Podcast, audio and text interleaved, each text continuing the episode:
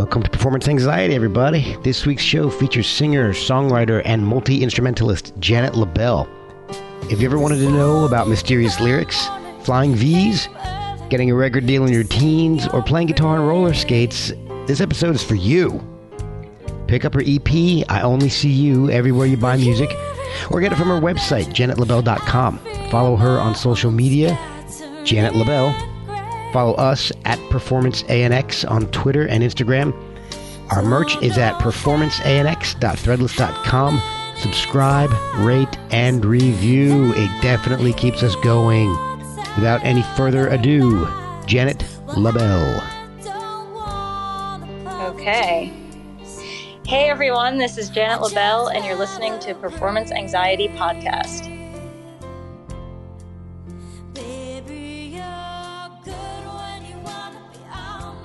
Good. Um, well, I want to say one thing. I love the name of your show. oh, like, thank you. I actually was so excited to, to be on a show called Performance Anxiety. I, I'm fascinated by performance, and also I'm studying music therapy, so I'm like very interested in psychology. Oh, wow. Awesome. Awesome. and uh, It's, yeah, it's kind of funny because the show started out with me trying to, you know, talking to people about how maybe they got over some of the performance anxiety, but it was, it was only, it wasn't the main focus of the show. I just, I, I, I kind of came up with the idea as almost like me getting over the anxiety of, of, of speaking to some people that I've really admired because I've, of course. and and uh, it it's I'll tell you a weird story about this. This is I guess this is how we'll break the ice of the show. Is Okay. I reached out to I, I don't know if you're a fan of any David Lynch movies like Twin Peaks. Oh, yes. Okay. Definitely. I reached out to boop, boop, boop, boop, boop, fr- Okay. from Twin Peaks is uh or I mean well Blue Velvet and Twin Peaks. And um she agreed to come on. And she she like never does this stuff. So I'm like holy crap this is fantastic. Why the hell is she doing it for me? And she's like I love the idea. And she started sending me all these weird voice we were just you know IMing and she started recording messages and sending them to me. Really weird stuff. Amazing. I'm like, this is okay. This is going to be a great episode because is going to be so off the wall. Because the show, the, the show's supposed to be humorous and lighthearted and and all, and uh, I'm like, all right, this this is going to be a really interesting show. So I get her on. We start talking, and a, she had eaten a pot brownie before the show. Awesome. She told me this as we start recording. I'm like, oh god, this is gonna get even weirder. So we start talking, and things things get Right. really weird. But it was a nice show. You. Oh, it, it was a it, yeah, it was a fun show, and, and you know, she said, "Oh, this was great. I had so much fun." So, all right, I'll let you know when the show's going to come out. You're in the queue. You know, I've got a few people I've recorded before you, and I've got to edit and all that. So, Uh, I will let you know. A couple of weeks later, I had this other artist on, and we're talking, and her music sounds a lot like something that would be in a David Lynch movie. So Wow. I, I told her that. I said, you know, it's, it's and we- I said, that's one of the reasons I really like her music. And she's like, that's great. I love it. She's like, I, I you know, I'm a huge David Lynch fan. I said, well, that's so cool because I just had uh, boop, boop, boop, boop, boops on. She's like, oh my God, I toured with her in like 2012. Whoa. Like, that's awesome. I will shoot boop, boop, boop, boop, boop, a text and let her know that you're coming on. That way she can listen. And she's like, oh, that'd be great. So after the show, I, I sent boop, boop, boop, boop, boop, a text, and she's like, I hate that bitch. Wait. Oh my god! She's like, do not release my show. Don't put it on. Don't. So now I have an unreleased boop, boop, boop, boop, boop episode because she won't. She. I mean, technically, you know, she didn't sign anything. I could release it whenever the hell I want, but I don't. I, I don't. I don't want to get that reputation. So, Oh my gosh. so that one shall remain unreleased for a while. That's that's pretty cool though that you have that and you have that story about the whole experience, which makes it Oh. even more interesting, I think. I'm the only person I know of that's been yelled at by boop, boop, boop, boop, boop. And the only the thing that's weird is I'm like, hey, I had no idea. I'm sorry. And she's like, it's not your fault. I'm like, uh, what, what does that mean? Does that mean I I can release the show? Or so I have after that. Te- I haven't gotten back to her after that text. I'm just like, for, you know what? Forget it. oh my gosh. better to play it safe, I guess. Yeah, exactly. Lay low. yeah, yeah, exactly. You know, maybe maybe if I can do like a Patreon page or something and get subscribers, that can be like a bonus episode. Yeah, Give me money and I'll send you this whacked out show that's great. and copies, maybe, maybe uh, copies of the text messages she sent to me where she's cursing me out. oh my god, that's an incredible story. So I, I, love Twin Peaks too, and David Lynch. I'm I a know. huge fan, so Me that's too. incredible. You had that opportunity. uh, it's I, I wish I could share the. It was an, it was an actually an interesting talk with her, and I, I wish I could share it, and I can't now. Ah. but I did learn something in doing research to speak with you. We have a seven six was it six degrees of Kevin Bacon? Uh huh. We have that. We do. We do. You, I- the I might know bassist. what you're talking about. Um, yes, Kira. Kira Roessler. Well, okay. Oh, well, maybe that's a different different That's one. a The, w- different connection we can talk about. the way that I'm thinking of is your basis for Avery. Nina and her husband Uh-huh. Yeah. Ricky Yes. are friends with a good friend of mine, Alf Bartone. Whoa. Okay. So That's would- really interesting. Now I'm I'm really close with Nina. Nina um, Nina and I go way back because we we played in a band together for ten years. Yeah. And we're actually we're doing a reunion show this year so we're playing with a lineup that i have not played with in 15 years so That's crazy. it's it's crazy so i'm going to see nina i'm going to see ricky Oh, that's uh, awesome. we're doing two two nights of a reunion show with some other new jersey pop punk bands so Where, where's that going to take place? Um, so the first night is at the asbury park brewery on august 16th Okay, cool. um, I think that show is sold out, but they booked another night at Jersey City the next day um, at FM Bar. oh, and- nice. Yeah, so That's so awesome. that'll be happening in a few weeks. I still have to learn all of the songs that I wrote when I was like 14 years Oh. old. so it's it's pretty hilarious, but it's also it's it's a really incredible experience to relive that nostalgia. Yeah. Yes, because Mm-hmm. now you got you and while you were in Avery got signed when you were at 16 years old. Yeah, exactly. I That's think crazy. I was fi- yeah, 15 when I started writing for the album that we released on Small Records. It came out when I was 17. Um, and actually, the record label owner is in a band called Jettison, and they're playing the show as well. So, and we're trying to get Wow. the label owner to sit in with us to do some. oh man, so, that's awesome. That's uh, awesome. yeah. So I, how how did that happen? How did how did a a group of teenage kids get signed? Yeah. Yeah, well, I think we were pretty lucky, but I would also say we worked really hard. Like we, I, I will say we, we really worked hard as kids, and I mean to be honest, it was a lot more fun than school and Yeah. doing homework. so maybe my grades took a little dive, um, suffered a bit. You know, but I had a lot of fun back then for sure. Um, but awesome. I guess the way it came about was um, so I I grew up playing piano and um, I, I took some formal lessons, but was mostly just inspired to learn by writing songs and just exploring the piano. Um, and I had written a few songs by the time I met Nina, um, and I, I actually I also played uh, drums. So I started I took up Ah. drums when I was 11 years old. Um, Wow. This will show like what era I grew up in, but I was like really inspired by Hanson. Oh Like, wow! Remember like when MMMBop came out? Like, Yes. Sorry, but that's. Oh I, Oh my gosh! Yes. I think that's like a super catchy track. You know um, what?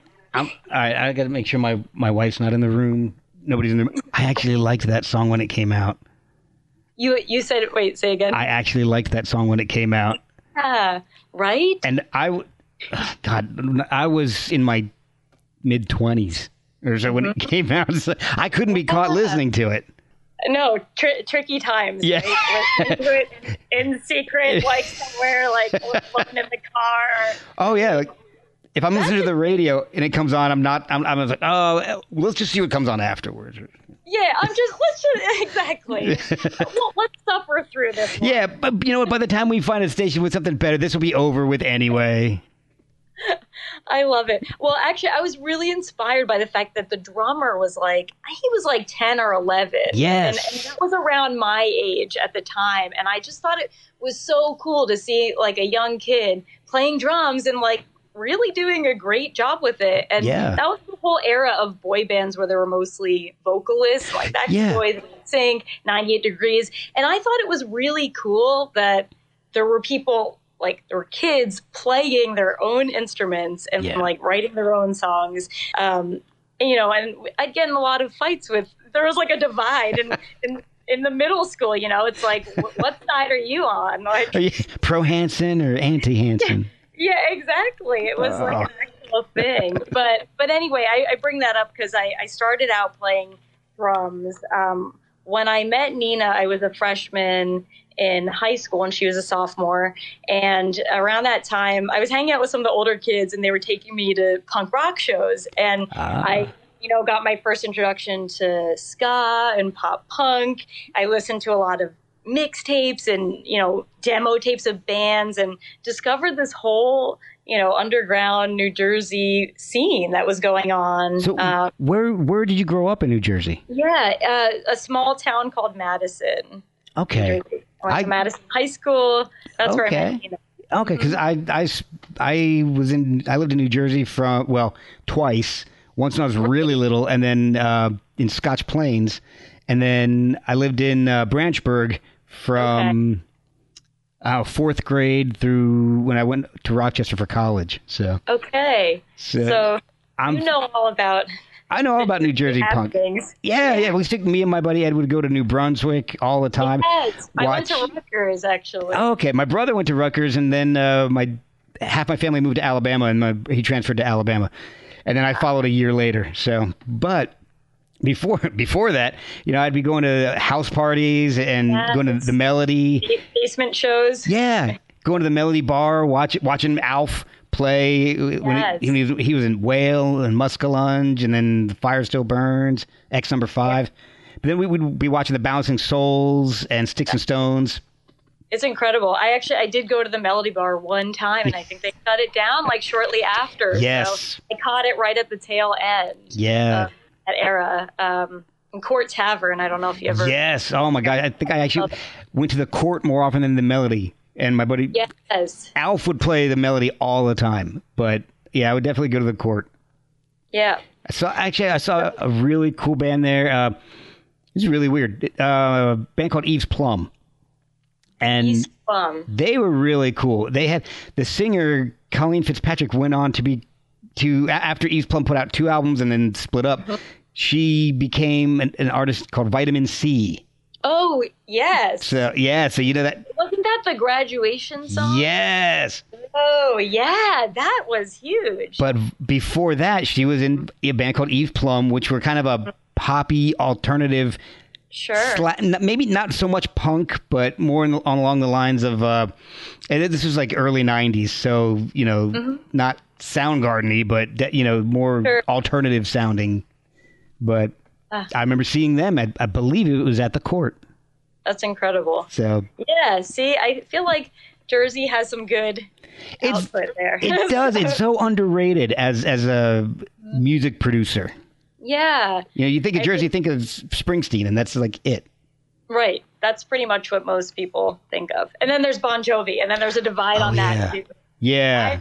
Kind of Team Jovi, but I I'm I on that. uh, yeah, it, you know what? When when those the, the big the first few albums were really big, like Slippery and Wet and all that was. Yeah.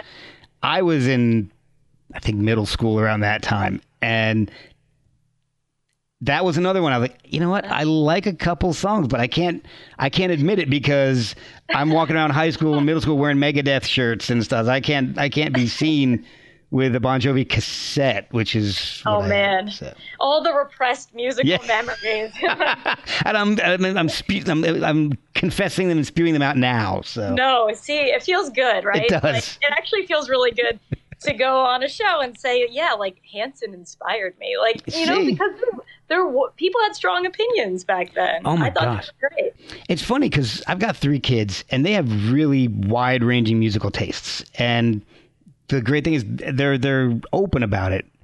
and I don't, I don't know what has changed between when I was a kid and what, when and Yeah. them being a kid, but it was like in the '80s, mid mid to late '80s. If if I, you know, I, I'm wearing my heavy metal shirts and all, and if I Mm-hmm. came in with a Bon Jovi anything, I'd probably get punched in the face. Yeah, see, that's like a, a very fearful space to be in. Right? It is. Like, that's interesting. It's you bring up a good question about kids and like music, like and and access to music and access to like just more things, and that you know Yeah. people can self-produce now. So that's something I'm I'm interested in. Um, All right, so let's. We're gonna be skipping. We're gonna be bouncing around all over the place sure. with this. Totally. Self-producing. Now, you've put out several EPs over the past few years. Are you self-producing those, or, or, or, or parts of those, or how do, how are you creating these these beautiful songs? By the way, they're, they're, Mm-hmm. Thank you. they're lovely. Thank you. Yeah, that's that's a great question. I um, I take a really large part in the productions, and and every EP or single or whatever I've done, uh, I've had a different role in. Um, and I've also worked with a musical collaborator since after uh, the band Avery, the band I was in um, when I was younger. Our last drummer. Um, and I we went on to to start it was my songs and his production techniques. He was he was in his young twenties now. That I'm talking, this is like ten years ago. Right. Uh, but we started working together on um, collaborations, and uh, you know, I, I mean, it's great because we I felt like we always had sort of the same vision for things. Okay. Um, and so he's helped co-produce um, several of my EPs, and then uh, my last. I actually was just in LA recording this past weekend and doing some songs and co-producing with this guy named Scott Baseman. He's a producer in Hollywood. Oh, boy. at, yeah. Oh boy. I just love saying that. He's in Hollywood. He's- like I don't know. Like you could be doing whatever in Hollywood. it I know. cool. Just hanging on the street. I'll, I'll tell you another secret real quick. Uh, so I don't, I Yeah. don't mean to interrupt your story, but I do another. Oh. I do another podcast, and it's sports related. And my two co-hosts are out in Hollywood, so Mm-hmm. it, that's I get I can say yeah, my, my podcast is based out in Hollywood. But Yeah, my buddy right. Tommy, he's a producer for Comedy Central, and my my other friend Eric, he's his brother's a actor. Out there. He- Mm-hmm. he- his brother, I don't know if you ever watched the show Smallville, but Oh yeah. uh, his brother played Lex Luthor. Nice. So that's that's how I kind of push this thing. Yeah, I got Lex Luthor's brother and a producer from Comedy Central, and we all get together and talk sports over Skype. Amazing. So, That's great. That's awesome. I'll have to. I'll check it out. yeah, Um, I'll give. I'll, I'll let you know. Now it's. I'll be honest with you. It's it's a little more blue than this show is. Okay. So it's uh, language a little coarser. Okay. That's fine. I mean, feel free. Be yourself. That's well, it's more on their part than mine. I'll, I'll I will be hundred percent honest. yeah, I can. I can imagine that. but all right, so I interrupted your, your story about Hollywood. Fine. Yeah, no. So, um, so yeah, I like working out of a variety of studios. I love, um, you know, I've, I've recorded probably half of my stuff on the West Coast, and then I record here in Brooklyn where I live. Um, I've worked at Studio G with Tony Maimone. Oh, cool. you know him? Yeah, he's he, he's a bass player. Um, and he's he's also work with great producer and engineer. Um, and then I released a track recently called "I Only See You," and I did a video with that. It's it's on my latest EP, and that was actually just a self-produced bedroom recording.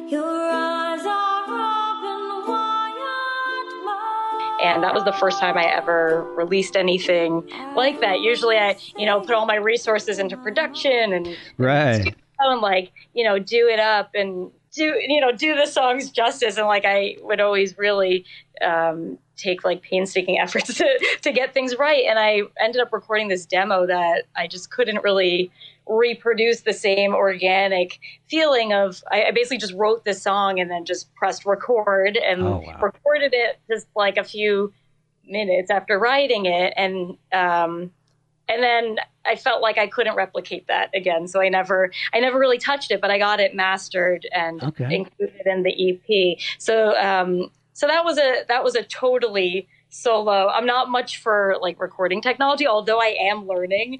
um, I I actually I've recorded a lot of my stuff mostly analog. So um, oh, there you go. I, I work with a lot of people who are well versed in like tape and splicing and all sorts of things Oh. like that. So That's awesome. that's a whole art form, and It is, and it's it's it's becoming lost. yeah, it really is. I, I feel like the retro sound and feel is kind of in, and there's a lot of there's a lot of record labels um, and Daptone Records out here. They oh, have Daptone's studio, awesome. um, and Bushwick, and and you know they do a lot of the analog stuff, and it, it's just. I think for me, the recording process also really informs the output and informs like what happens in the studio because you have very limited takes and you have very Right. limited you can't really edit that much. So that it's not like super saturated with auto tune and like all sorts of things. It's like it's pr- it's a pretty raw and organic process. And that's why I've gravitated towards analog. But in recent years I've kind of combined like a hybrid of like okay it's a little maybe like more cost effective or I have more flexibility or you know just sort of over the years just sort of developing you know my music and seeing what works in Right. terms of recording medium but but i love doing my own um, arrangements harmonies in my last ep i did all of the um, there's all these keyboard arrangements that are done with a mellotron so um, Oh, that's cool. that was at studio g with tony um, he has this mellotron and it was my first time being able to sit down and be like oh i could be the string section here. And it actually like the samples really sound like strings or Wow, yeah. That's awesome. so so i got to play around with layering and and uh, now i'm like saving my pennies so i can afford maybe a mellotron and like my own home studio rig because i'm amazed. Like a lot of my friends have like home re- recording studio i mean you must have your own home I've got recording gear as well Well, here, let's see if I can. I don't know if you can. See. Oh, yeah. I've got it's just a little Nice soundboard, outboard. and then- yep my laptop. Yep. See, but that's really like I, I'm learning like you don't need much. Like you need some few essentials. Yeah. And uh, and you can really do so much. I mean, my little song that I released was recorded on GarageBand through the laptop mic. So so anything is probably better than that. Like I could Wow. probably invest a little in like a cheap mic or something Yeah. like that. And maybe like step it up a notch. But Yeah. um, depends but what sound you want. like my next step of what I'm trying to start doing. You know. Well, one of the things I wanted to ask is that, and, and you kind of touched on it a little bit, is you know you using a lot of older technology. You a lot of your songs have an older soul and R and B sound to them. Where does that come from? Because that's nothing like the pop punk that Uh, I was listening to a little bit earlier. Although I will Oh, yeah. tell you that I was I was amazed by how complex the uh, the songs from Avery seemed to be.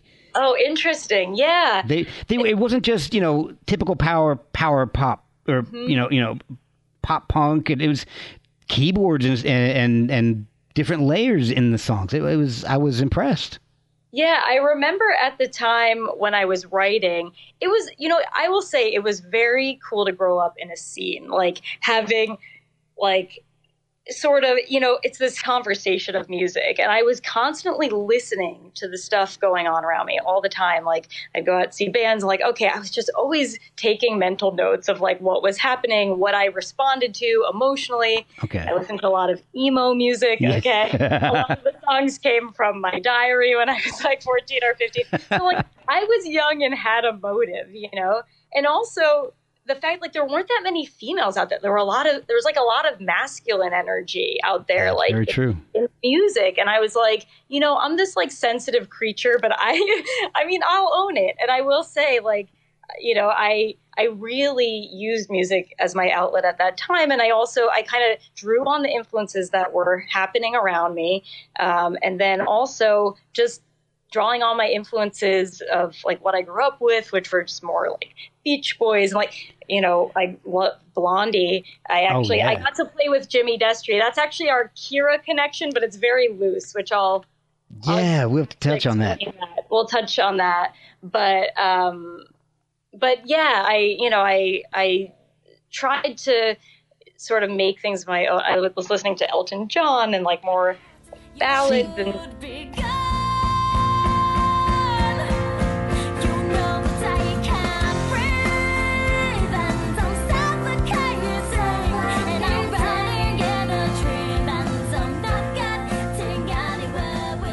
like that. So I think, and and I don't know, listeners may not agree with me, but you might.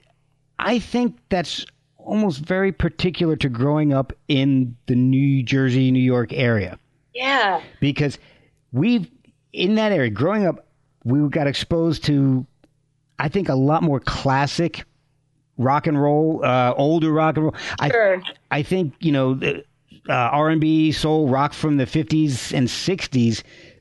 It played a larger role in the music scene there than almost any place else in the country, because it, it's still you, you go anywhere in New Jersey and you, you'll hear the doo wop bands Right. or Right. or or you know the, some of the '60s bands. You, you go to California, maybe more psychedelic, maybe more beach. Yeah, more like surf rock, yeah. which I love too. I, Oh yeah. but the classic R&B and soul that I hear in the music that you that you've released over the past few years, I think it's it's more prevalent in the Northeast, specifically in Jersey and New York. And it, you know, I would say you and I are, are probably ten to fifteen years apart in age, at least. But I think it sounds to me like we almost grew up on the same music. Right. Yeah. I mean, because I've only grown up in New Jersey and sadly I know nothing else. Um, wish I had more of a variety, you know, of a background, but but you know, but but at the same time, like I I was very much influenced by the music that my parents played in the house um, when I grew up, and you know, really just I don't know. I, I guess personally, I just really respond to music. I always have since I was a, a little kid, and, and I remember listening to Fleetwood Mac in Oh, the man. kitchen of you know my childhood home, and just like um, that song "Everywhere," like I want to Oh, be with you everywhere. yes. And just letting loose, just dancing. You know, my like, like whatever, like my little whatever shoes, my rhinestone moccasins. Those were my shoes. I just remember going crazy to that to that kind of music. Oh, Fleetwood Mac is amazing. Fleetwood Mac is one of those bands that I I grew to appreciate more as I got older. Because when I was growing up, that was my mom was loved Fleetwood Mac, and you know, that's mom's music. I'm not going to listen to Fleetwood Mac, but as I Again, so much judgment on our I know.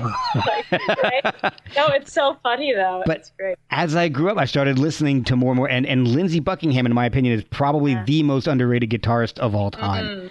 And a Mm-hmm. Yeah. buddy of mine, Jordan, uh, from the band Blinker the Star, got to actually play with Lindsey uh, several times. He's on a couple of Blinker the Star albums. And so if you like Lindsey Buckingham, check out Blinker the Star because he plays on a couple of their albums. Yeah, I will. That's great.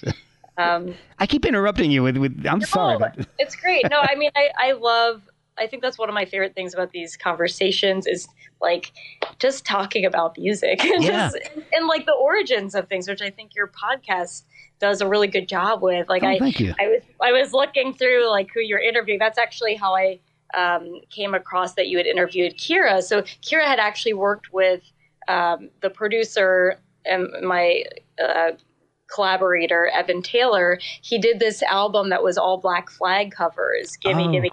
And Black Flag, Dez is from New Jersey, so like there's these connections there Right, yeah. well. Um, and Evan and I grew up. We went to the same high school as well. So and Man. which is yeah. So it's there's a lot of um, creatives in Jersey working Oh, on yeah. things he he had Kira sing on the Gimme Gimme Gimme album. He also had Jimmy Destri playing keyboards from Blondie. Oh And- wow. Yeah, and actually after after they did that album, um, he was in touch with Jimmy about doing his solo stuff because Jimmy, I don't know if you remember, but in the '80s, he released a solo album no, I don't hard- remember Heart that. on the Wall, and and that was his solo album, and he never did tour with it. So Oh, I wow. I became his backing member with Evan. Evan played keyboards. I I played as a multi instrumentalist, so I actually played drums on some of the shows. I opened on drums. I played keyboards. I sang backup. I played guitar, and I got to sing songs that you know inspired me Wow. in high school, like Debbie Harry's parts. I mean, I just felt like I Whoa. should this, but Yeah. you know, but I had that opportunity, and it was it was pretty incredible. So That's amazing. Coincidentally, Kira just Yeah. emailed me today because she's we're going to do another another episode. So you've got a, a, a your your voice is very soulful in the EPs that that you've done, and and the lyrics, everything is very mature.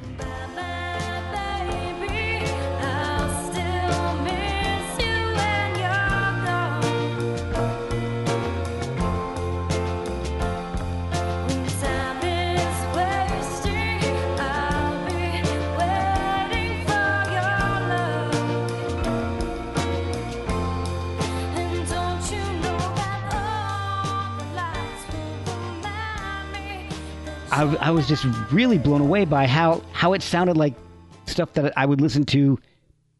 You know, driving around with my dad, we we used to restore old cars, and we would, awesome. yeah, and we would go to car shows and they'd play, you know, this Blue Eyed Soul and and and and it music, the lyrics, the vocals, everything. It kind of brings me back to that time in my life, and I love it.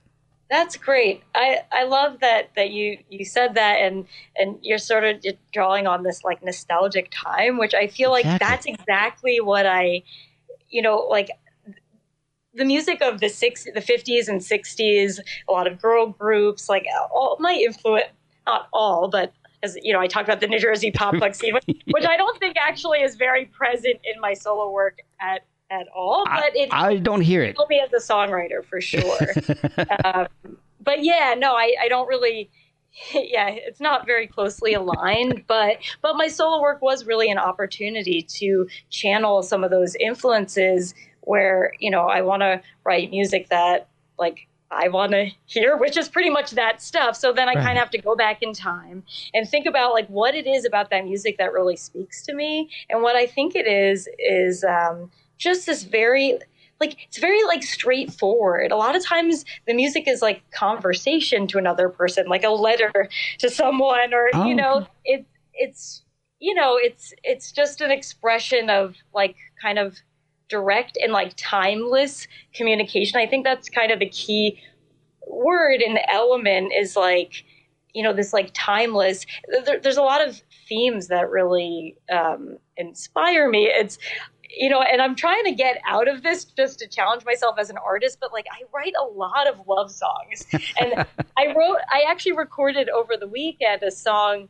that it sounds like a straight up love song but i swear that it it has to do with other things. But like, when I listen back, I'm like, nobody's going to see that parallel. I'm like, but for me, it was like a huge deal. I was like, 'cause I knew this is not a love song, but it still sounds like it. Like there's still like, you know, it's like I'm singing to like someone, but it's it's different. It's like I wrote a song about um, you know, like finding a different state of mind and how like beautiful and inspiring that can be. But I wrote it like a love letter to that state of mind. So well, that's really cool, though. I can't get away from it. It's but uh, but I'm really trying. I actually think I think it's really important to have challenges whether I ever get over this or not. I mean, that's it's all about the process. I'm I'm finding like it You know, that their artists, is- process. their entire career is, is writing love songs, and they do Yeah. great at it. So Yeah. You know, there's a million ways to say like like, you know, I love you, why don't you love me? Like, yeah. Okay, so that that brings up a question. yeah. On your your newest, your latest EP, you have a song called "I Can't Believe You Did That."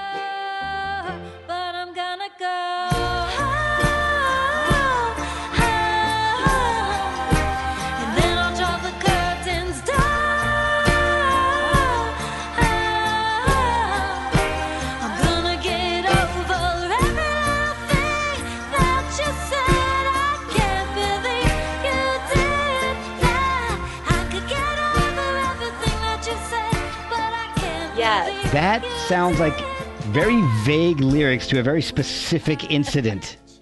I love I love that you're bringing it up because you know what a song that really inspired me was I can't go for that. I love Hall and Oates. Notes. I love Hall and Oates. I And love that's Hall Notes too. that was one band that I didn't care who knew that I liked. Yeah, because no, forget it. I'm listening to I'm walking around in my Megadeth shirt and but I will have that Hall and Oates album out and everybody can Yeah. go suck an egg because I love it. exactly. It's shameless. Like, Exactly. It's Hall and Oates. They have this song like I can't go for that, and I listen to it and like I love this song, and it cracks me up that they don't name like what is it? what that? What is it that like you keep saying something happened, and like it kind of lends itself to this imagination and and you know like it's like I could think of maybe what it was. Like, is my version different than another person's?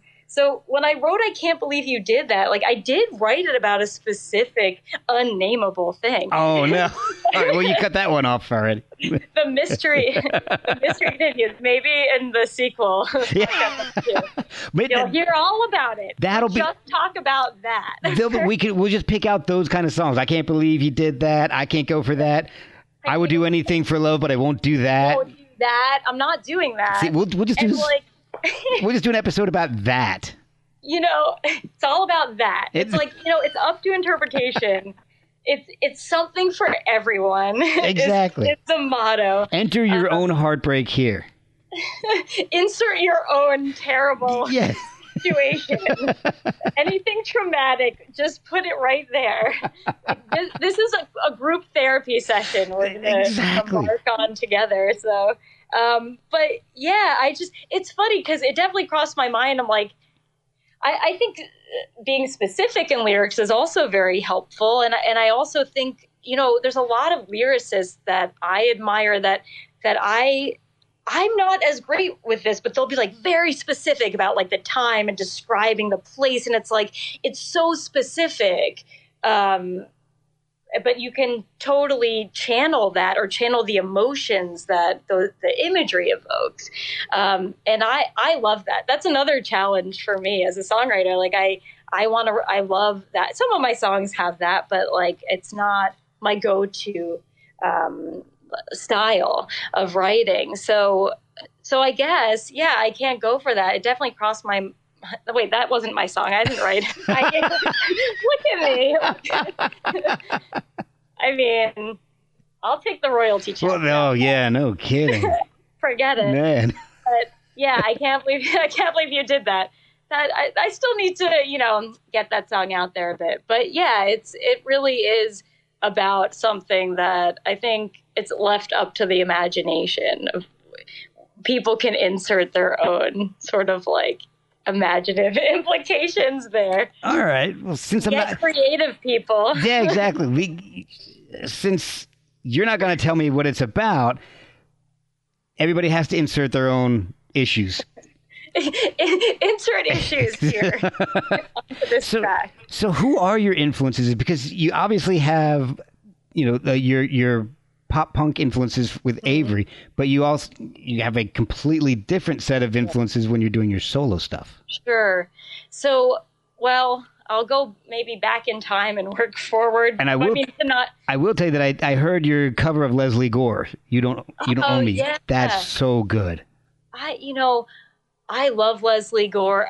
I mean, so she has that album, um, like the the album with "It's My Party" Yeah. and "I'll Cry If I Want to." So, like, this is a classic example of an album that I just like love these lyrics. Like, it's really straightforward. She's actually in this album. I think she was really young. She must have been like sixteen, or she was a young I think you're kid. right. I think when it was released. I think you're right. Um, but this album, she has several songs that sort of touch on this party scene about Judy and Johnny. If you're familiar, yes. like- yes. Judy and Johnny just walk through the, door, Yep. like a king and their queen. So you have this scene of Judy and Johnny at the party, and then later there's another song. It's Judy's turn to cry, and then she like lets Judy have it in this song. So this is a conversation of sorts, That's right? right. Like, yeah. there's a lot of there's a lot of things going on touching on the same themes sort of over and over again. There's a lot of crying. There's a lot of tears on this album, and and it just keeps coming up over and over again. That and could be I a, think- a show. Songs with sequels. Yes, I I think so. I mean, one of the things that like I gravitate towards in terms of like what I like to see in other artists, and maybe it's that sense of familiarity. It's when an artist sort of like keeps coming back to the same themes. It's the same.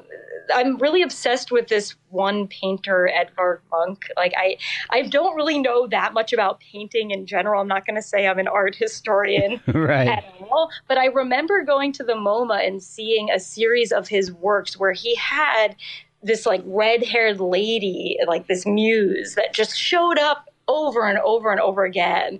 And then he'd have like this contrast of like light and dark um, and like a lantern or a moon or something just over and over again. And I just remember like seeing that and just feeling like the symbols just made me feel like I knew him. And maybe I'm like way off and just like looking into Yeah. all the wrong ways, but but I felt like when I saw an artist sort of like touching on the same things, I could feel like I felt more connected. It felt more Okay. relatable, and there was a context. So I do gravitate towards artists that sort of bring up a lot of the same things. I, I think I do that a bit in my work a little bit. So, but yeah, so Lesley Gore is definitely a huge influence. Um, I love her work. I love Melanie Safka. Uh, she wrote Brand New Key. Look what they Yes. did to my song. Um, she's just an incredible songwriter uh, and just like a like a powerful like female force. Um, she's I, I got into her in high school. Um, it was a a friend's dad listened to her and uh, actually like I got into a lot of music through like friends' dads. Actually, Rachel, it's like it's really weird, right?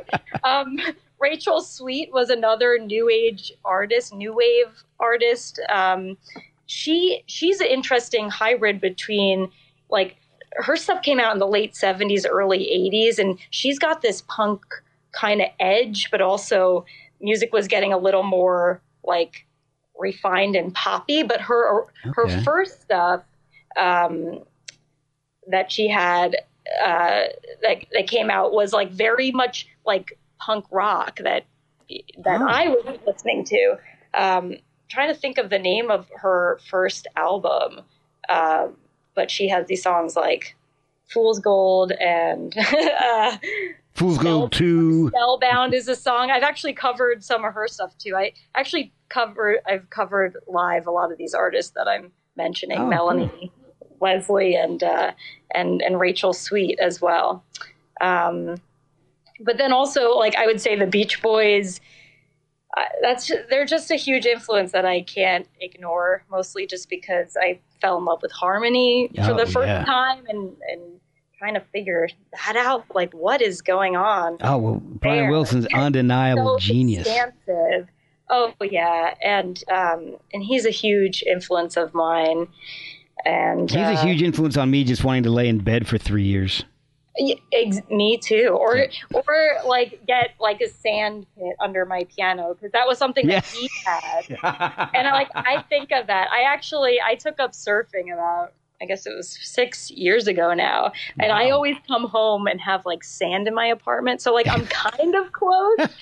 I'm like like grain by grain. I if I just don't vacuum my apartment for a couple more years, like we might have somewhat of that There you go. situation. You- Although I won't have quite the same musical genius, but I will have a lot of sand well, that's something. That's still a connection. and inspiration. So, um, yeah. So, so yeah. So I, I really, you know, like those are sort of my classic influences, and I'll just say like, without because I could talk and talk for a long time about you know all the various artists that I love. Um, I'm really into French pop music and like the artists that Serge Gainsbourg produced. I oh, really yeah. Francoise Hardy. And um, I recently saw Jane Birkin perform at Carnegie Hall, Oh, wow. and that was one of the most incredible shows um, I've seen with the New York Philharmonic. Wow. So it was incredible. Um, and and really, yeah. So I, you know, I, I gravitate towards those artists, and um, and I'd say like more currently, I really love uh, Jenny Lewis from Rilo Kiley. Oh yeah, yeah. She's just a really incredible songwriter. And and she she always tells stories and has very vivid lyrics. I always listen to her work and say like, oh wow, yeah, she she's got a great storytelling style that I'm in love with. And I, you know, I have goals. I think it's important to have goals. Um, but for now, you know, I kind of just I gravitate towards like I, writing songs that I feel, um, you know, I can connect to and like stuff that I would want to hear. But like, but you know, you kind of nailed it. Like you picked up on a lot of the the old like soul sort of classic influences, which I, I definitely feel like I really respond to as a listener. Well, and and I did because I, I was listening to the music. I'm like, this is so good. I'm really, really enjoying this. So it was. Thank you for saying that. Oh well, it, it's the truth. So I, it, that's my pleasure to say. it. Now I do have a question. Sure. Did see some videos, and Mm-hmm. one of the ones that I, I don't know how the hell you did this. Losing all the way Uh, in a roller rink, playing guitar on roller skates because oh, yeah. I, I just sat there and, and fascinated because I I remember going to roller rinks and if I tried to do that, I would break my ass.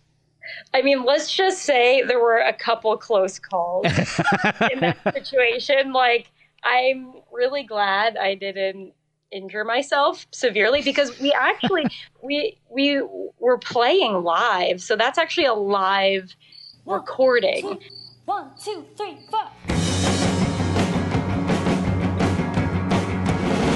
When I'm talking to you, I don't care what you say. It was a losing war. I was losing out. Hey, when I won't ask about you. So my friend, um, who's also the guitarist in that band in, in that lineup, and he um, he had some recording equipment, and we rigged it up, and I had this um, videographer who I also love, Chris Carlone. Um, he filmed it for us, and the roller rink was so great. And this is what's awesome about going back to places in your hometown. This wasn't exactly my hometown, but it's the town one over Florham Park. So Okay. thank you, Florham Park Roller Rink, if you're listening, because I know you are. Of course. Um, of obvious. course, naturally you're listening. Um, but you know, I, I they were just so accommodating. I was like, I, I had this fantasy of like, I was like, you know, I just want to, I just want to play guitar on roller skates, like this classic like gig that no one was at. You know, Yeah. like the, the traditional. Like I, I think Josie and the Pussycats opens that way. I think they're at a bowling alley or something, and they like do this epic performance Oh. and wow, you might be right. like and like no one's in there basically and it's like and like you know the the directing and the camera work is like phenomenal And you're like are they at madison square garden and then it's like you hear pins Yeah. cracking in the background um, but I had this like fantasy of like just doing it in like this kind of open like public space, and I had had many birthday party. I had had one birthday party at the Park Roller Rink. I think I was like, I think I was in sixth grade, fifth or sixth grade. I can't remember, but I went to a lot of parties there, and I remember feeling like, you know, kind of an awkward time as a kid because like they had this light up old school sign where it would light up and say couples skate you know Oh, like yeah, I it'd say other that. things like backward skate forward skate like I- that sounds like I a think- lawsuit waiting to happen. oh totally Backward mean, skate now. backward skate now okay kids like okay we're we are 12 i'm, I'm like I'm you I'm skating. I'm clutching for uh, on the rail for dear life, trying to go Yes, forward. I can't. exactly. I just remember like the high emotions that for me I felt like as a young preteen being at a roller skating rink and I'm like, you know what, I'm gonna go back and like try to like I don't know, like own own that experience and like channel all this like awkwardness. So I mean, you know, I tried to be as smooth as possible. I like I said, I didn't fall, although I almost tripped over a few cables like on a couple occasions. And we were actually like live playing the song. So that definitely presented its challenges. But I will say that was like a really fun video to film, and and the people there were super nice to let us take a few hours to like, you know, it's like a different fulf- kind of birthday party to fulfill your your desire to Yeah. own that. I was actually really surprised they they let me do it. I don't know. It was just you know, I live in New York. It's a it's a tough tough world over here. It is. It's, nice to go out to Jersey and people are like, "Oh yeah, you want to throw us like a few dollars? Like we'll do, you know, like yeah, you can like, you know, we ordered pizza. Like it really was like reliving my sixth grade birthday party. Like, I'm like, is the slushy maker on? That was the only disappointment. Oh man. It was not on. I could not turn my tongue blue for the video. Oh, that would have been awesome. That Oh, would have been really authentic, but That would have been. anyway, So, yeah, it was fun. so you've released several EPs now. Is there a plan to do a full length anytime? Yeah, you know, I always go back and forth with, you know, what what is the best way. I mean, it would just be amazing if I could just like write all the time and put out full length albums, but it's it's harder. It just costs a little bit more these days. Like as an independent artist, I feel like I I sort of just like putting things out as they're streaming in. I Mhm. feel like that is that is something that lately I'm going to be focusing more on. But then again, I have a lot of songs sort of on the back burner, like waiting to be on an album. So I, to, to be honest, I wish I had a more clear cut focus and answer. Like I just recorded two songs um, over last weekend, like I mentioned, and I'm just trying to figure out maybe a release plan for them or those two. They're actually interesting tracks because they're very stylized. Like I, you know, I I do like to channel my influences, but in a way where I make them, you know, sort of modern and more my own. And then Right. in these tracks, I really was kind of creating almost like caricatures of the styles that I love, but in a way that you know I wanted to like pay homage to them, not like Okay. not try to make it like a ridiculous version of like doo wop or something like that. Right, But right. like, I, I had like very specific ideas of how I wanted things to sort of sound and go, and and then of course the recording process, which was we did an analog or it's a it's a digital tape recorder. It's like only eight tracks, so Oh, yeah, sort yeah. of like limits you and and in a really good way and makes you like focus in so so a lot of things that were unexpected came up out of the tracks and also working with um, producer Scott Baseman, he had a lot of great ideas. Um, so, so I'm gonna wait for these tracks to be mixed, and and I can actually see them turning into like a larger work of more stylized tracks that are like very specific. Um, but I might just release them as they are, and then keep developing my other songs, my other you know demos and and things that I've been working on.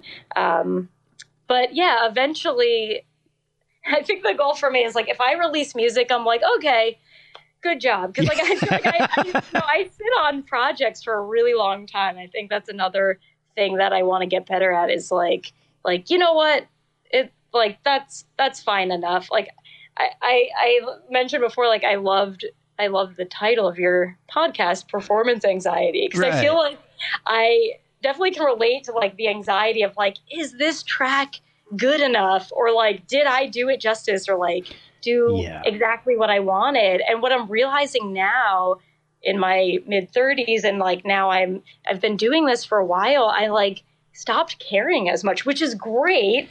like, Yeah. not in a way that things are like being sacrificed, but like, you know, I just I'm trying to enjoy the process so much more and just, you know, be like, okay, well, if if I want to do a different version of that, I'll release it later or like just Yeah. get it out there. Yeah, Well- just like get it out there and like just really enjoy what that feels like and just sort of like ease up on the attachment. And that's that's been my uh that's another like thing that I'm always constantly working on. So Well, and the the weird state that the music industry is in right now kind of lends itself to doing that. You know, you can release one song if you want to, and not have to, yeah, not have to have it worried about. Well, now I've got that single out; it's got to be part of this album that's coming out in within a couple of months.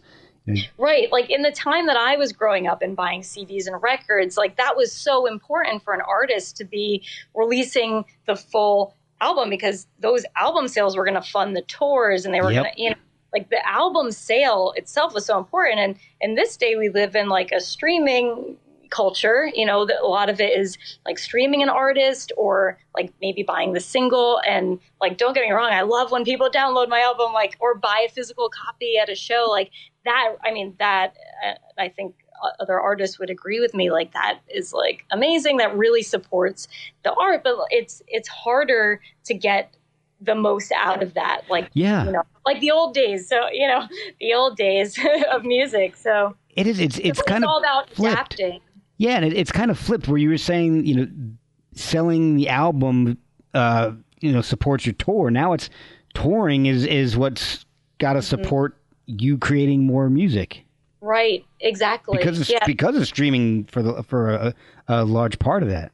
Right, exactly. So so there's other ways to be creative and and I I sort of, you know, I actually really take to the single model because I I feel like a lot of my songs just kind of come like maybe spontaneously or they can kind of stand on their own as like something um, that I just want to get out Yeah. get out there and and I think that's a really good model too and then you know and I've played in my mind with some ideas of I also play ukulele so thinking about like all right just like a solid ukulele album or like you know something that that really just has this like cohesion to it where it makes a lot of sense but otherwise I feel sometimes I feel a little scattered. You know, I'm just like, I want to dabble in this style or do this. And I, Yeah. I'm a multi instrumentalist. So I like writing on different instruments, which I think brings out a different quality. I always channel something different when I'm playing a different instrument. So, um, so I feel like the single model sort of works for me in a way.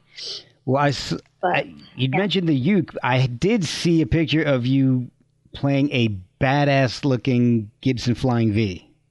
oh yeah, you know, I sold that guitar. Oh, Yeah, that's. But you know, that's okay. I that had we had a good run. That's of the only guitars that I've ever sold. That's- you know- so- that's what I'm going to insert for. I can't believe you did that.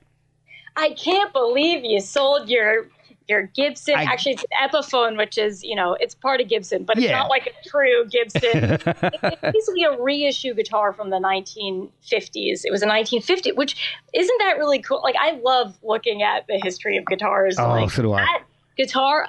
I look at that. I'm like, oh, that's like a hair metal guitar. I'm like, that's 80s guitar. No, that guitar was like a rock and roll Oh yeah. guitar, um, that model, and and I just love it. And I I bought it for several reasons. It like I actually at the time was shopping for a hollow body because I really love Oh, yeah. country sounds. I love like reverb, just like a, a deep sound to it. And I played a lot of guitars, and surprisingly, that was one I played, and it doesn't have a hollow body. It's very much solid and in a flying V shape, um, and it actually like gave me a really nice tone. So this is for the Oh. guitar enthusiasts out there. Like it's great. You know, I sold it to someone on um, Craigslist who was like very thrilled about it and, and like played it. I was like, I mean, it's a great guitar. I just, I have so many instruments that sometimes for me, it's like, it's part of the process. I'm like, okay, I'm going to get, get rid of this one and see what else I can find. I,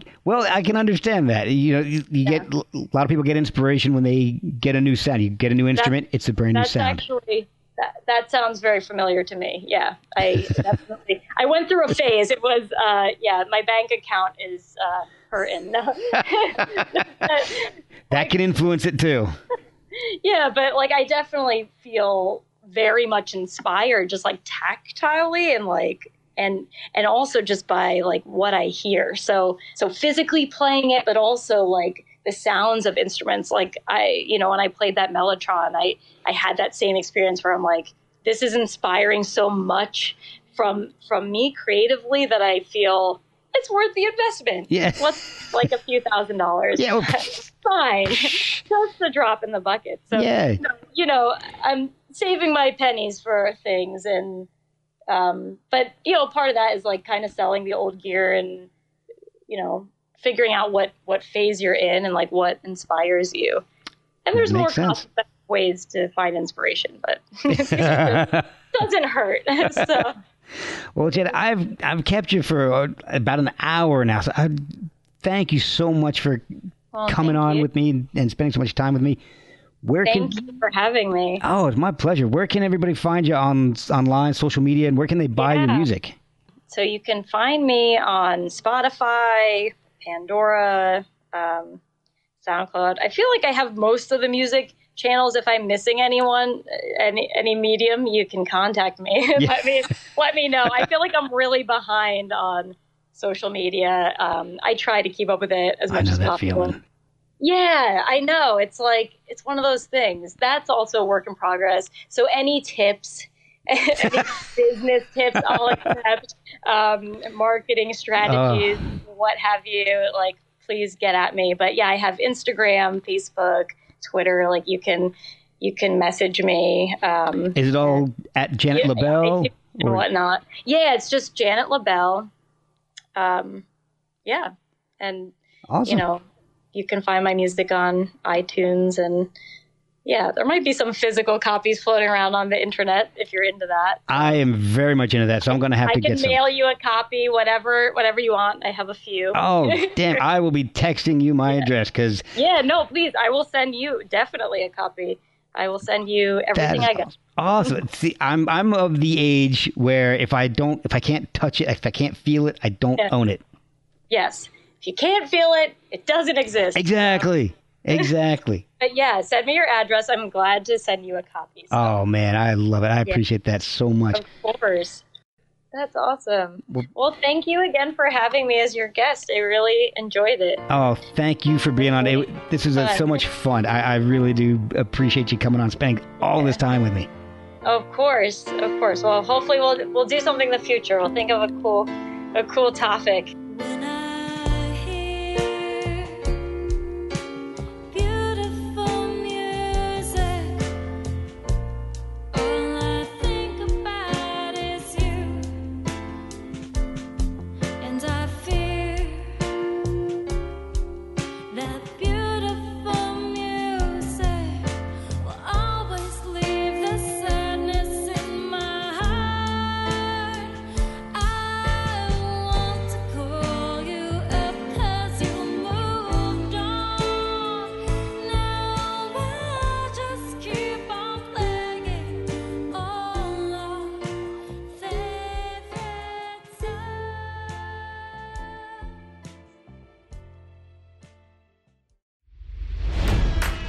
It's NFL draft season, and that means it's time to start thinking about fantasy football. FantasyPoints.com features industry leading experts and prognosticators using proprietary hand charted data to help you score more fantasy points. FantasyPoints.com is the place to go for whatever kind of fantasy football you play. Whether you play fantasy football, daily fantasy sports, or do a little bit of everything, Fantasy Points has the meticulously researched content to guide you to victory. And why wait for the fall? Fantasy Points also covers the new spring football league, the UFL. Join the guru, John Hansen, Scott Barrett, Joe Dolan, and other massive names in the fantasy football universe with an exclusive offer. Use code Pantheon for 15% off any fantasy points package, including the all in package, with access to every article, tool, and data nugget that Fantasy Points has to offer. That's fantasypoints.com and code Pantheon for 15% off at Fantasy Points. Fantasypoints.com. Code Pantheon. Score more fantasy points.